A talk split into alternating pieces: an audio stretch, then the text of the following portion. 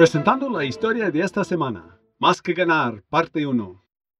Las noticias deportivas de baloncesto del 19 de marzo de 1966 eran noticias nacionales.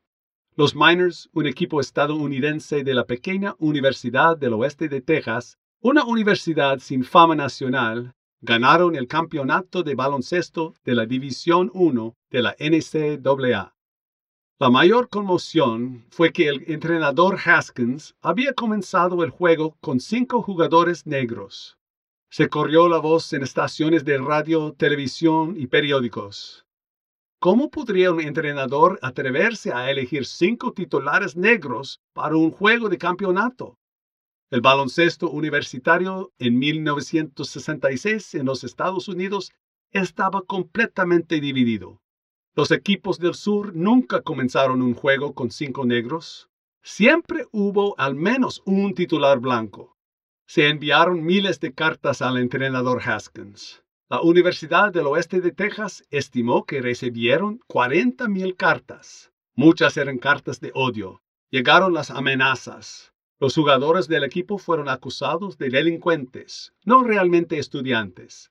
A menudo la información falsa se aceptaba como verdadera.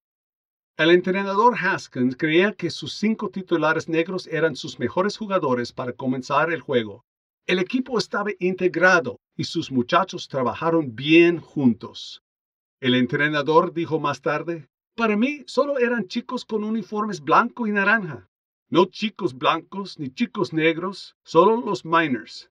Años más tarde, Entrené a jugadores hispanos, nativos americanos y extranjeros. Para mí eran todos iguales. Eran mis jugadores. Ciertamente no estaba tratando de hacer una declaración social, solo quería ganar.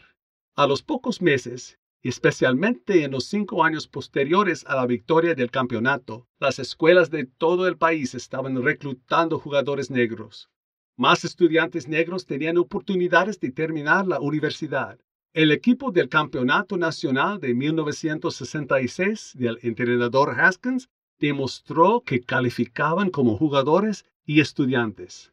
Una muestra de los futuros trabajos de los jugadores fue David Lattin, quien fue el titular central del equipo ganador.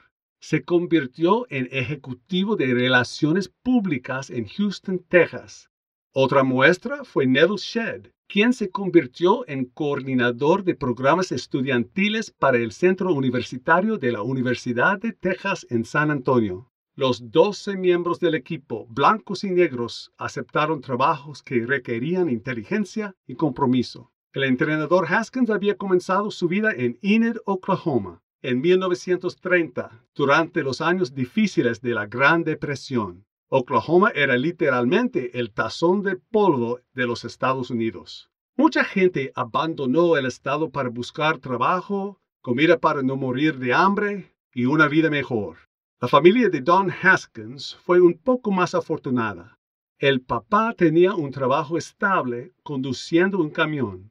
En lugar de pasar hambre, la familia comió muchos frijoles y maíz. Algunas veces había carne de la casa del papá. En la secundaria, Don consiguió un trabajo en una tienda de alimentos.